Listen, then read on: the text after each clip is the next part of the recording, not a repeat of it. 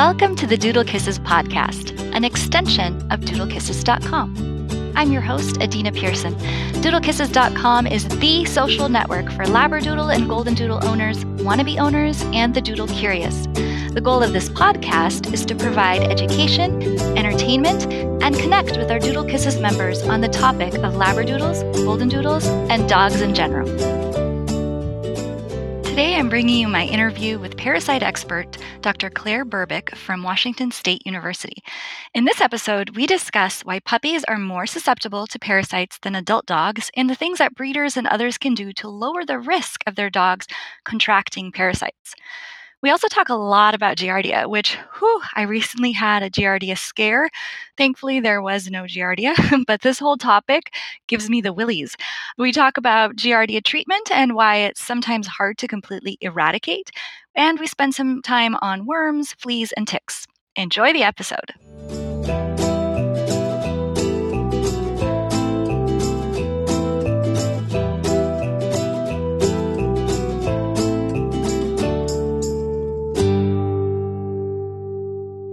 Okay, we are here with Dr. Burbick. Why don't you tell us a little bit about what your position is, where you are, and what you do? My name is Claire Burbick. I am a veterinarian at um, Washington State University. I am housed within the College of Veterinary Medicine, and within the College of Veterinary Medicine, I belong to the Department of Veterinary Microbiology and Pathology. And then I also am in the Washington Animal Disease Diagnostic Laboratory. So I kind of have um, two different roles to what I do here. So I um, most of my job responsibilities are in the diagnostic lab. Um, so I supervise the bacteriology and parasitology sections within the lab. So we get samples from any species that you could ever possibly imagine and some that you can't possibly imagine and have to google like i do on a regular basis. I'm like i have never heard of that before. Um, to work either um, up samples that they send in for um, looking for bacterial or parasitic causes of disease. And so that is most of what i do. And then i also talk with um, veterinarians or owners that have questions about um, their pets and, and things like that. So, how neat! So, what's what's the last really unusual animal you had to Google? An an axolotl. Oh, so yes, it is actually a very adorable um, underwater salamander from uh, Mexico. Wow, an adorable one. I'm going to have to Google that next. Maybe I'll i would recommend Googling it because it's like they have these little smiles on their faces. They're adorable. Oh, how hilarious. Okay, interesting. And so was this an oxlatl? Is that how I? Ox, yeah, oxlatl. Yeah. Was this like a pet or part of a zoo or an aquarium or? A pet. Okay, how neat. Mm-hmm. Yeah. so we are a community of Labradoodle and Golden Doodle owners, and we probably have some owners of other poodle mixes as well, but mostly Labradoodle and Golden Doodle owners. And I'm wondering if you have a dog and what your history with dogs might be. So I do. I have a dog right now. Um, he is a almost 14 year old Chihuahua. Um, mm-hmm. His name is Kobayashi. Um, I got him actually when I was in vet school, um, and I named him after, at that time, the hot dog eating champion of the world. and he he eats actually like I would say a, a lab. He just is a very passionate food foodie. I would say. Wow. Um, yeah. So I I've actually um, I've kind of had a little bit of loss in my Chihuahua family. I had actually three Chihuahuas, um, but they were very elderly and passed away in the last year or so. So I just have my my one old man right now. Mm-hmm. Did you grow up with dogs? Yes, I did. I had um, kind of a number of mutts, and then I, um, when I was in junior high school, I begged my mom for a pug, and so I had a pug. I had an English bulldog. Um, I had some more mutts. I've had cats. I've had rodents, which didn't really like me that much. a lizard, which was also a little bit of a disaster, but And then um, I was really into horses when I was a kid, so I had I had a horse for a while too. So all over the board as far mm-hmm. as animal species. Uh, would you yeah. say you are a small dog person now, with the last last few dogs being Chihuahuas? Um, I really love my Chihuahuas. Um, they have been an, an excellent breed. Um, probably not the best for children i would say. Um, they do they did not like my son super much but so i think you know as i think about kind of the next steps i probably will try and get a more rough and tumble kind of a dog. The mm-hmm. chihuahuas are fairly um, fragile so you know with a with a kid can be a little a little nerve wracking sometimes but yeah so, what is it about Chihuahuas? I and maybe that's just the ones I've seen, and I'm totally stereotyping. But like, I often see Chihuahuas running around with like one leg up, as if like they just can't touch the ground with all four legs.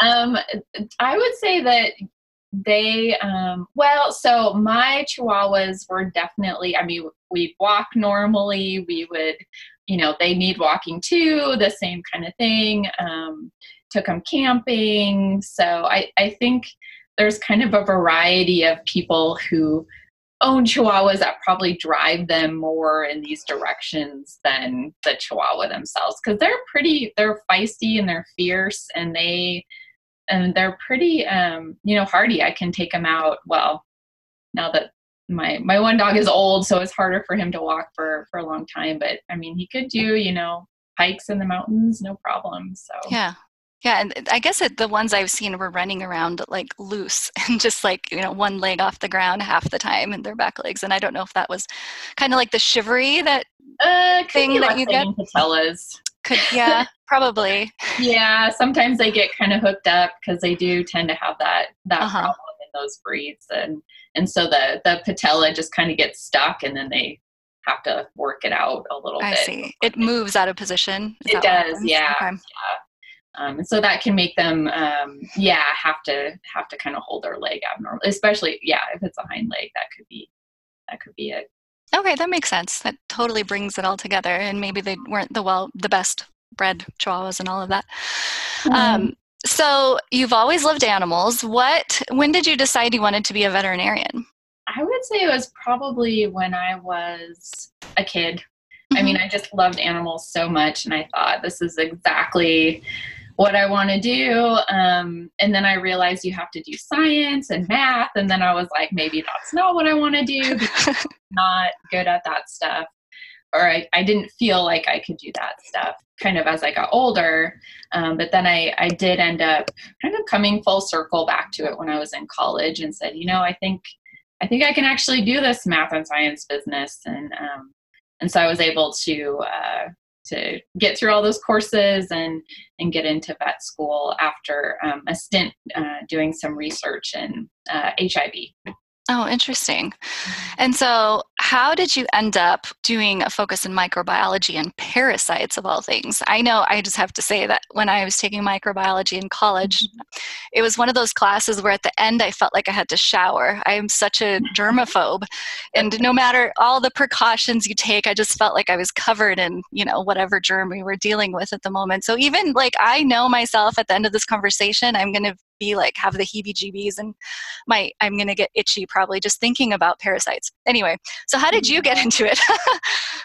Um, so i really i mean i think um, infectious disease is one of the most interesting and amazing things ever because you know it's really the relationship that we have and that these microbes have developed to like live on and in and sometimes in harmony with us but also there's sort of this level of um, social stuff. And so it's a very complex interaction between the environment the you know animal or human and then these things that are designed to live off of us or in us. And so it, it is really really gross. I mean the stuff that you see is is a little bit mind boggling, um, I have to admit. Um, there are, like, even though I've been doing this for a while, there are some things where I'm like, wow, I cannot unsee that. Holy cow. um, but it's also, it's, it's kind of, um, you almost appreciate how elegantly adapted these things are um, and how the life cycles are so complex and are very specific and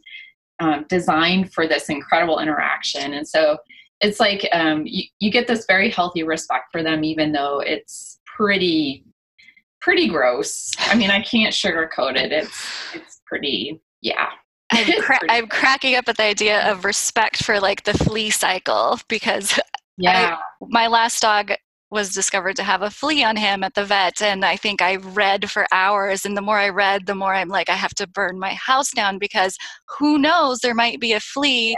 still in the larval stage like somewhere mm-hmm. on the couch okay so what are the most common types of uh, parasites you deal with regularly what's you know what's at the top is it just kind of the more obscure ones or do you deal with like the things that pet owners would run into um, so for small animals, usually what we're seeing are young animals, so puppies and kittens. You know, if I'm gonna if I'm gonna call a or you know be a bedding woman, I would say our puppy and kitten fecal floats that we do are more likely to turn up um, with some kind of parasite. So it could be um, like a nematode, like a roundworm, which are really common in young animals. It could be Giardia, but we also see a lot of um, coccidia in young animals as well, which is a protozoa, um, kind of like similarly to Giardia. So usually we're we're looking at kind of the younger animal wellness, deworming protocols, and then we're also sometimes get weird stuff like uh, hunting dogs sometimes are exposed to different food products that maybe regular animals aren't seeing and so they might be eating some rabbits or things like that that can give them some kind of unique parasites. Uh, so there's a disease that we screen for fairly regularly called salmon poisoning. Hmm. Um, so this is a, a, it's a kind of a crazy life cycle, but it's uh, we see it in dogs. It's actually um, the thing that makes them ill is a bacteria, but they get it by getting a fluke that they get from eating a salmon. And so dogs that are out with their owners and they feed, you know, they get the nice tasty guts from the salmon that they just fished. And then they can get this fluke, which transmits this other disease. So we look for the fluke there. Um, and that's from raw salmon. They're not going to get that from mm-hmm. like salmon you've cooked at home. right, exactly. Which would be very nice for that dog. What else? So sometimes we'll get uh, some like ectoparasites submitted so ticks and things for identification. We don't do a lot of heartworm testing here just because I think there's so many in-house veterinary clinic like snap tests and things um, so that's not a big part of what we do. Is um, there much? I'm in Walla Walla, and here on every heartworm map, we're like the little white spot with no heartworm. Is there much up by Wazzu, which is two to three hours from us?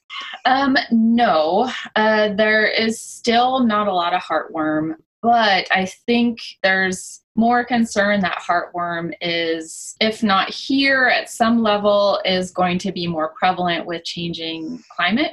Mm-hmm. Um, and so there is a very strong recommendation to use heartworm preventative in Washington. Mm-hmm. And so, just a quick question I want to come back to heartworm later, but in case I forget. So, let's say a heartworm positive dog moves here is that dog then a vector for creating like mosquitoes getting heartworm from it and t- passing it on to another dog or is that does it not work that way so it's actually a little bit of a complicated life cycle for heartworms. So um, a dog moving here certainly could propagate it, but the thing that has to happen is the mosquito has to. Um, there's a period of time where the heartworm larva develops in the mosquito, and that's very temperature dependent. And so that's why places that get really cool at night tend to not have as much heartworm um, because they have to stay above a certain temperature for a certain amount of time for the heartworm to develop through the cycles in the mosquito and then bite a dog. And so that is really the X factor for transmission. So, yes, a mosquito can mm-hmm. definitely get infected, but then it has to develop within the mosquito based on all these climactic things. Um, and if it doesn't get all of those factors, then it can't transmit on. So it's not like a mosquito would bite um, and then go bite another dog, it's not going to work that way. It has Right. to develop within the mosquito. and our mosquitoes just don't last here on this side of Washington for long enough. I, I think I've been here in Walla Walla for almost 16 years, and I can remember one or two summers when I got bit. The rest of the time, you just don't see them very mm-hmm. often, which is not like the rest of the country where they have mm-hmm. huge heartworm issues. So I'm going to jump into Giardia.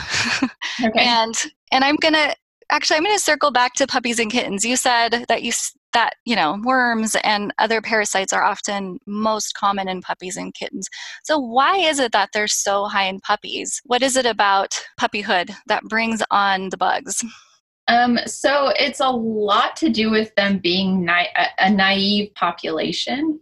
And so they're basically, their immune system isn't as fully developed. Um, they haven't seen this stuff before. They're kind of developing their own microflora. Uh, and so basically, they're just a very susceptible population. They also, you know, are getting up up to snuff nutritionally. They're dealing with other new experience. So new bacteria, maybe some viruses, um, maybe some other parasites. Um, so we do see as animals age, they become more resistant to parasitic infections just naturally based on their developing immune system. So they kind of do develop a immunologic memory um, so they can kind of take care of some of these things themselves. so a healthy adult dog with a intact immune system in the same environment wouldn't pick up the same worms or how would their immune system actually prevent them from getting the worms Um, so it could be more like the worms aren't, um, so they could certainly get infected, um, but they might not show, they might not develop as many worms. Um, so they might have a reduced worm burden, which means that they wouldn't have as much clinical um, disease.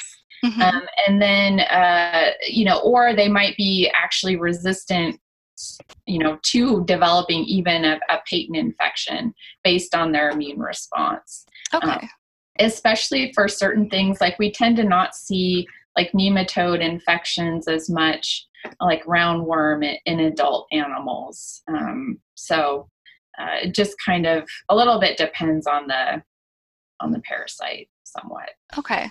So now I want to go back to Giardia because I have that's probably the one my dogs have never had it, but I'm most afraid of it because of some of the horror stories I hear both within our community, um, our website discussion forums, and outside of it, and probably just because it seems more exotic and hard to get rid of. I what I've read is that it takes so many it lives in the dirt at various temperatures and it's hard to get rid of without bleach and all these things. So tell us what is Giardia? Where is it found what does it do you know kind of the problems with it and is it zoonotic does it pass from human or from dog to human Yeah, so uh, Giardia is a protozoal infection. It's, I would say, fairly common, um, fairly commonly diagnosed. And we see it mostly affecting dogs. And so what happens is it basically has kind of a life cycle where it you know infects uh, it's a, a fecal oral transmission um, although that can be a little bit indirect. So if a dog that had been um, shedding giardia uh, contaminates the environment and then those animals uh, a new dog is in the environment then they can pick it up that way a little bit indirectly if it's in the soil and so, uh, but we consider it kind of a fecal or oral pathogen. It's immediately infective once it gets out of the dog, um, which is kind of a bummer because then it's just raring to go. Whereas some of our um, parasites actually have to develop in the environment a little bit before they're ready to infect another animal. So basically, what it does is uh, once a dog uh, um, ingests the giardia, it sort of attaches to basically the cells lining the intestinal tract in the small intestine and just starts replicating and doing its little thing. Um, and as a result, it actually kind of interferes with the absorption of nutrients and basically kind of creates an um, a water imbalance as well. And so then you start getting this uh, diarrhea because there's uh, more osmotic pressure and things are, are not um, in balance. And so the diarrhea starts at that point. It usually isn't like actually killing cells. It's it doesn't actually infect into a cell, um, but it certainly can um, disrupt the normal cell function. Um, mm-hmm. and so then it you know replicates and then starts shedding out into the environment as the dog defecates. So the illness from Giardia would probably have to do with malnutrition and electrolyte imbalance from diarrhea. I would imagine if it kept going. Well, yeah. So I mean, there certainly can be chronic animals that are chronically infected or chronically affected. I guess is another word. Um, but usually we see sort of a self-limiting diarrhea um, mm-hmm. um, is the typical typical situation. Okay. You know, I hear rumors in our community about puppies, maybe from less reputable breeders coming home with Giardia more frequently than better breeders, so to speak. And these aren't necessarily like from puppy mills. They're not, you know, the animals aren't living in poop or anything to that extreme. Mm-hmm. But what kind of puppy raising an environment would be more conducive to spreading Giardia? Um, would it be like breeders who have a lot of litters on the ground at the same time or is it because poop pickup or you know is there mm-hmm. anything that a breeder could do to prevent or reduce or eliminate giardia from their environment yeah so i mean a lot of a lot of the parasite spread has to do with you know having those that group of susceptible animals to be puppies and having them intermingle with dogs that are shedding giardia um, so they're just basically like little vessels to get infected with things. Um, and so probably making sure that you're not mixing a lot of different age dogs is, is one of the, you know, an important thing because that's a great way to spread disease. The other thing is, you know, making sure that the environment is is really well cared for and cleaned on a, a routine basis. All fecal material is cleaned um, immediately if possible to prevent transmission um, making sure that the right cleaning products are used um, and for the in the right way and for the right duration. Because i think a lot of what we see are people maybe not following the directions quite like they're supposed to. And that can even though they're out there really going like i am doing you know all this amazing cleaning work but then it's they're not quite using the cleaning product as it's directed. So and then i think making sure that the animals are not stressed they have a good plane of nutrition. They're dealing with um, you know other disease considerations because really you know we're dealing with sort of multifactorial disease and we really need to support um, the animals not only just you know to keep the the pressure of disease down but also to make sure that they're their own bodies are as good as possible to be able to combat or to contribute if we do have to treat them that their immune system is going to contribute to that response as well.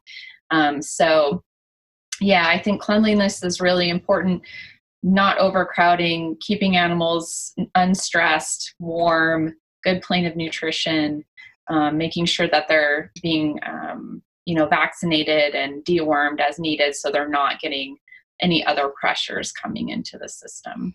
Okay, so I feel like I'm getting two different ideas, and you can correct me. On the one hand, there's a lot um, somebody could do to keep the environment clean and low stress and well cared for, but on the other hand, it's possible that puppies are just going to get it because of their age mm-hmm. and um, what did you say? Something like naive a different word. Yes. yeah. So just being young and having a being totally new to the environment with all sorts of parasites. Can a mm-hmm. breeder or somebody with multiple dogs eradicate Giardia from their environment or facility or home? Is that possible? You know, so if if they treated all their adult dogs, could puppies still get it? So, if they don't have any um, carrier dogs that are there and the environment uh, has been cleaned up, um, it's definitely possible to break the cycle. Yeah. Okay. And in somebody's home, let's say you bring home a puppy that has Giardia or your adult dog gets mm-hmm. Giardia somewhere, how do you clean to be sure that you've killed the Giardia and haven't just like wiped up, you know, and left left some of the Giardia um, trying to think of what's the word. They're not cells, protozoa left yeah, over. Cysts. cysts. yeah, because um, they're not visible. Yeah, so I think um, it can be a little bit. I mean, obviously, we can't 100% track everything or everywhere the animal has been. Um, so you kind of do as best you can for the areas that you think have been contaminated. And actually, the CDC has a really nice owner fact sheet on products that would work for disinfecting a home for Giardia. Um, and some of the kind of ins and outs with with control, which I found to be actually very healthy, helpful and very concise. Which sometimes things can get a little bit wordy, and you're like, okay, I just want my information here. But I think you know, making sure that you know any bedding, anything that the animal is coming into contact with has been uh, thoroughly. Um, I think they, uh, for bedding, they recommended um, a particular um, type of wash and then drying it for like 30 minutes at high temperature. Any toys that the animals had contact with has to be disinfected. They recommend, you know, bleach solutions or quaternary ammonium products or steam cleaning. Um, so they give a number of options, kind of depending on the surface that you're having to deal with. I think probably disinfecting the home is a little bit well, what is very much more straightforward than what I always have questions about is my yard is now contaminated. How do I get rid of Giardia in my yard? Um, what do I do? Because, you know, you can't go out and start pouring bleach all over the place. And so, you know, for for outdoor areas that can't be disinfected, that are soil or grass or things like that, um, the enemy of all of these parasites is dryness and the sun. So, keeping yards short, um, making sure you're picking up all fecal material as quickly as possible, keeping animals out of spaces. I think they recommend maybe a month if possible to keep um, animals out of a space um, because they do actually decay. They don't stay there forever. Okay. Um, especially if there's um, you know some areas it's harder because they're wet they're damp they're cool they don't get those extremes. And so but they do go away eventually and it's not years it's i think they were saying about a month is um, and, and you can be fairly confident that they're probably gone. But the the yard is always a big a big issue. Yeah. Totally. I'm envisioning this little like Roomba for the yard that like emit, emits UV light and bleach yeah. all over, just like.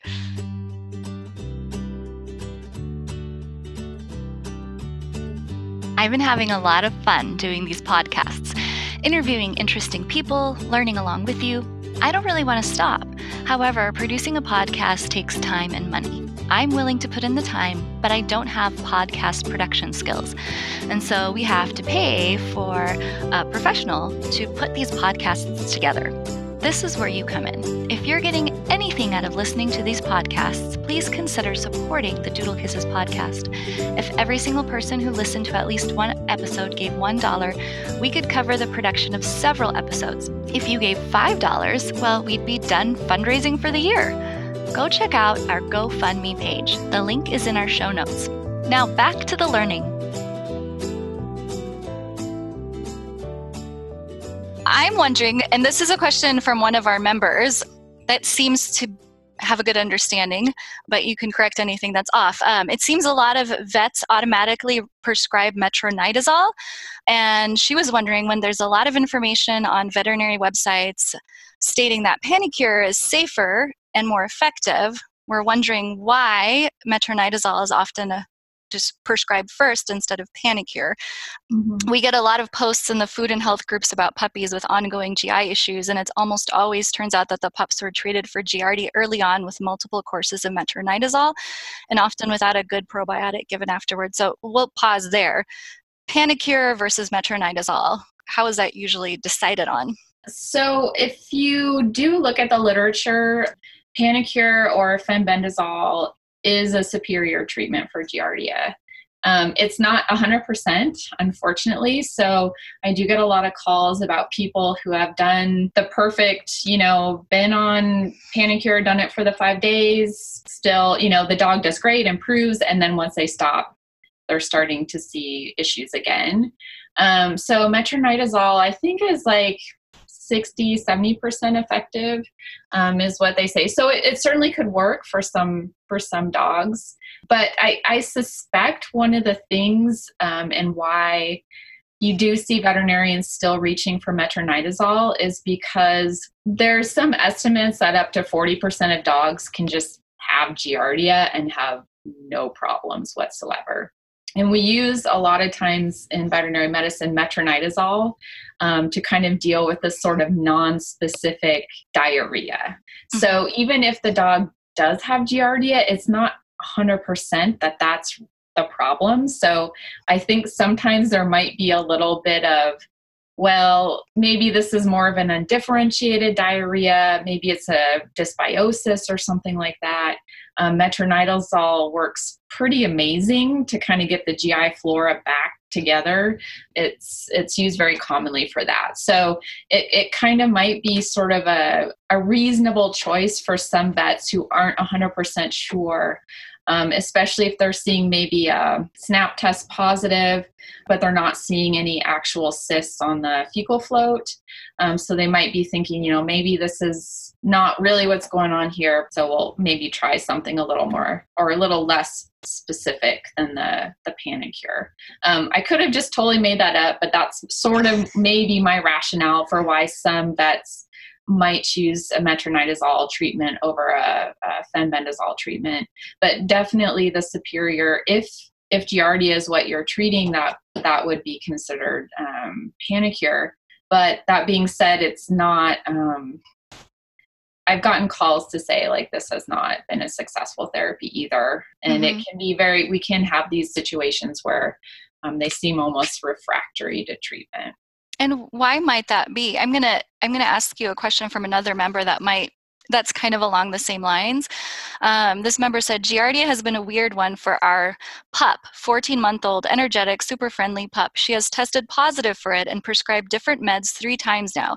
She has had it since we got her at nine weeks. Having done several rounds of the meds and diligently washed and scrubbed everything often, she has been asymptomatic, but repeatedly has had a negative follow up test, repeated four to six weeks later, and then again positive. Why would that? So, what is it that would make a dog refractory? or non-responsive to Panacur even you know the strongest one yeah so i mean i think there's probably multiple reasons so one is there's just environmental contamination or the dog is getting reinfected um, so that can certainly be an issue there's just a high enough pressure in the environment that you can get rid of it, but there's still enough uh, around and they can get reinfected. It's certainly, um, you need to have more than just a drug to kill stuff, and a lot of times the immune system has to come in and help as well.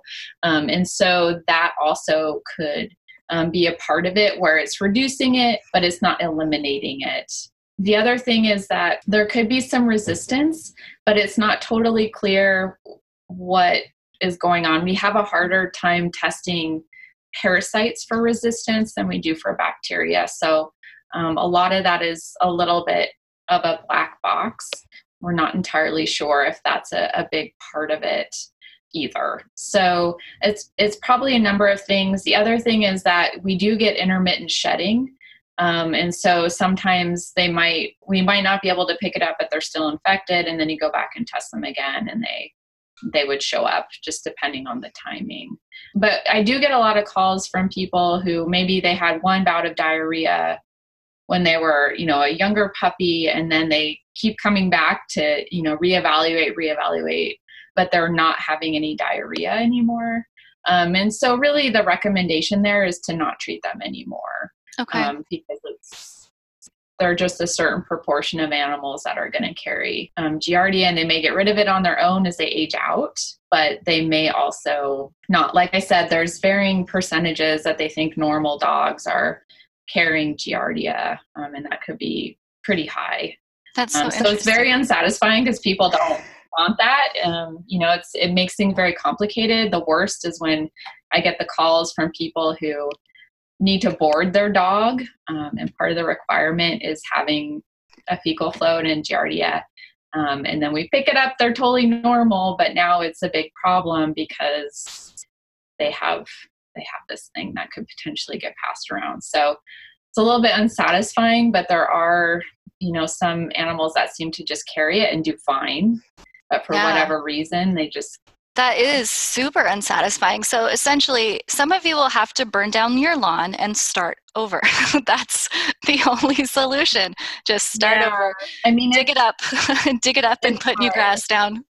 Okay, so the one thing that like is left in my mind about giardia. So let's say a dog just some dogs will just always have it. How transmissible is it? So if you have little kids that play in the yard and stick their hands in dirt and all this, should somebody be concerned if their dog has had giardia in the past?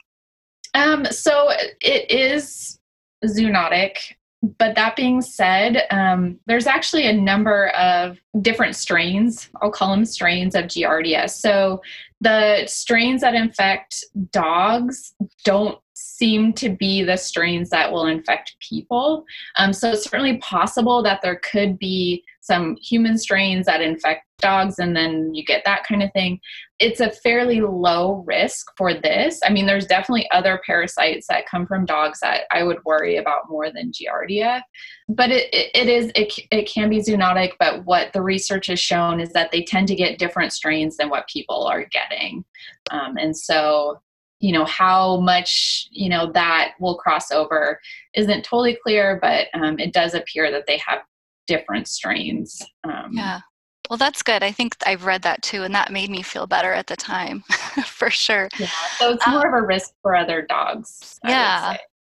i've heard from I've heard this from some breeders and I've heard from some people, like in an effort to keep parasite populations down, I think Giardia and otherwise, using diatomaceous earth. Have you heard of that? Is that mm. effective in sprinkling the yard? Or I don't even know how exactly it's used and how you would determine how much to put out there. But is what have you what do you know about that? Um, so it, it's certainly something that can facilitate some control. So basically it sort of like clogs up stuff is is how it works. So if it's a like an ectoparasite, it can just get so they're breathing through like their exoskeleton basically and it kind of gets um, plugs up holes so they can't breathe and then they die. Um, so I think, you know, I see it used for like flea larvae, so spray, um, sprinkling that around in, in areas of concern. Uh, you know, it, it's I've seen it given to to animals like actually as a um, as a treatment for like for chickens and things to try and to kill worms. So I don't think it works super great. I mean, if you're able to really get it right on top of whatever the right, the right place, like have right. it land in the.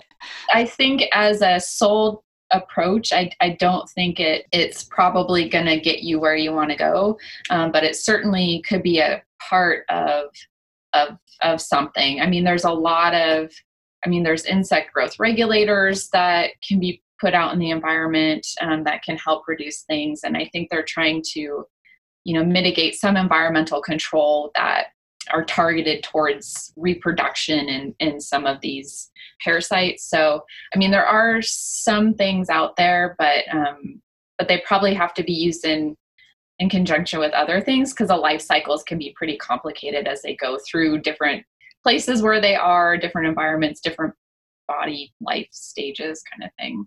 Okay, thank you. Yeah, and I'm always in intrigued by the so-called natural stuff but i tend to prefer like what's been tried and true and has been researched just to make sure that you know everything's well taken care of.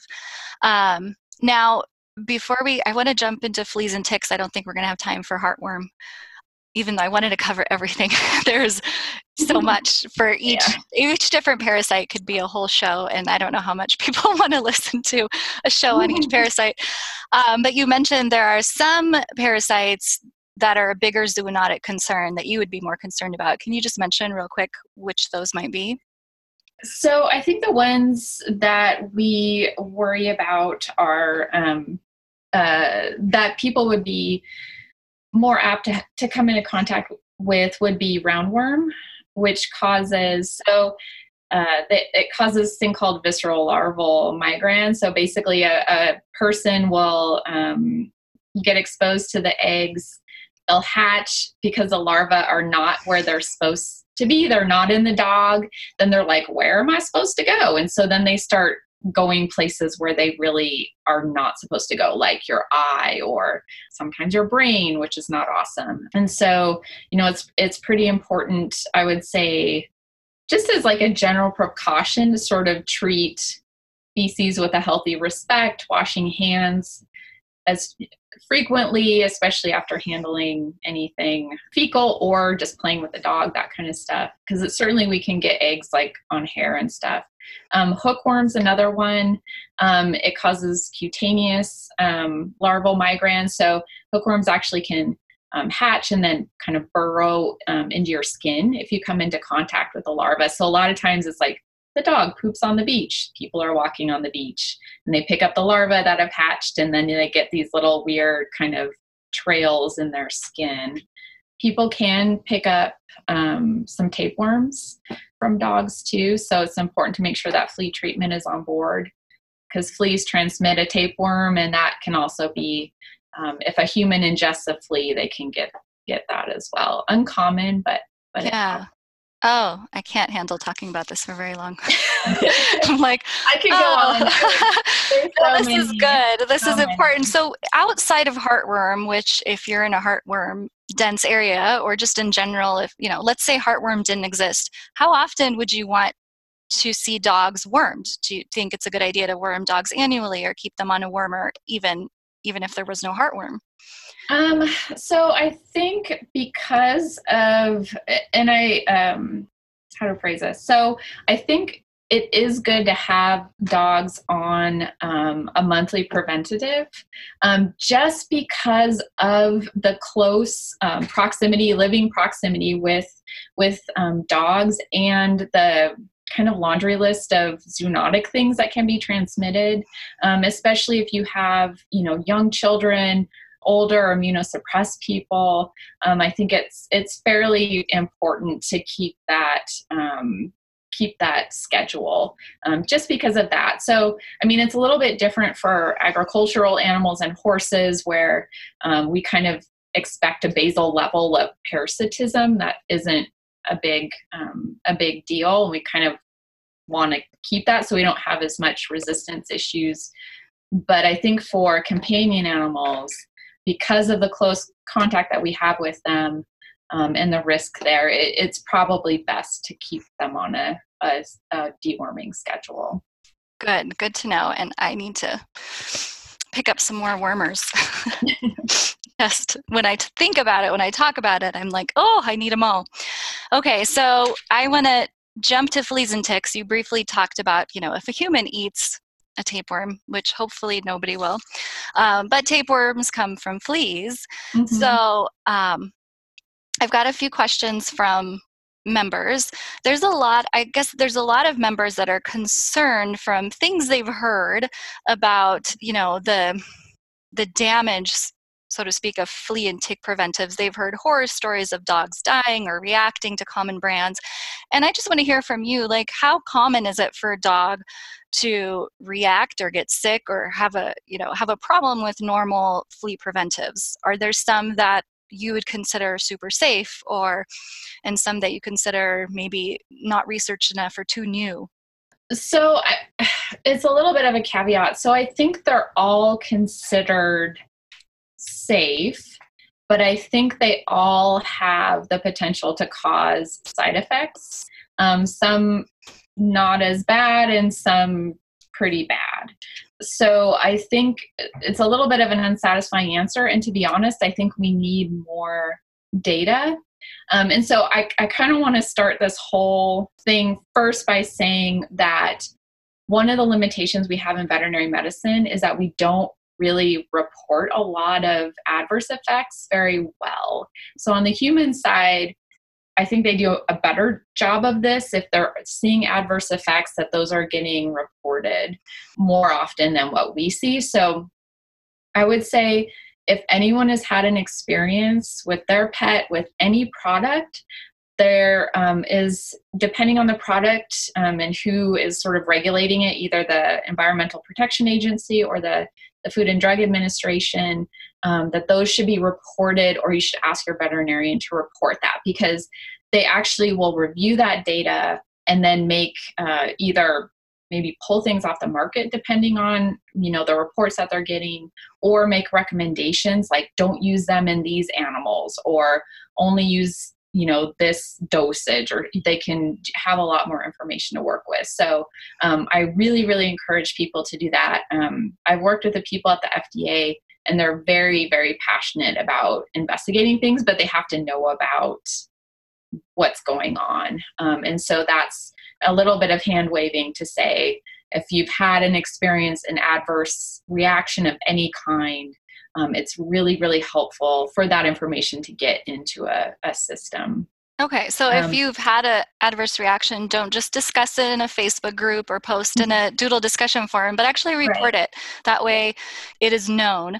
But in general, yeah. it seems like Frontline, Frontline Plus, has been around for so long and pretty mm. safe. Would you say that for the most part, that's a pretty low risk uh, topical? Yeah, I mean, I think uh, I would say the the one group that has probably um, to to think about and discuss with your veterinarian, and I'll probably butcher the name because I I'm super bad, but it's the is, isozo, uh-huh. um, sorry, isoxazolines um, like Bravecto, um, Credelio, NexGard, Simparica, and Revolution Plus. Um, so if you go to the FDA, if you Google um, FDA and tick, will probably get you there. But there is a, a whole FDA announcement on this group of tick preventatives, basically saying there seems to be an increased risk of neurologic side effects.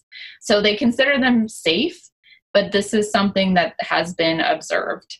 Um, and so they're they're kind of caveat of if you have a young animal or old animal or any other things that are going on, then maybe um, that wouldn't be the best drug, um, and there you should look at some other options.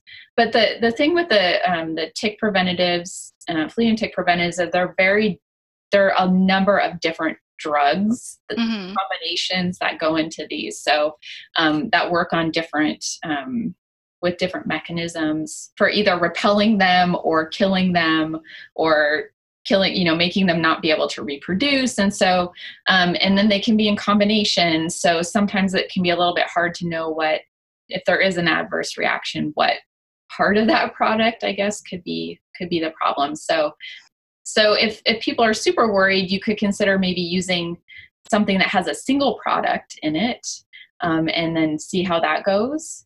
Um, and, you know, try and, you know, if something happens there, then you can kind of say, okay, well, obviously this single product is not um, not going to work or you know talk with with the you know your veterinarian about some possible side effects from from the other products if you have a, any underlying disease do you feel comfortable sharing what products you use on your dogs or have used?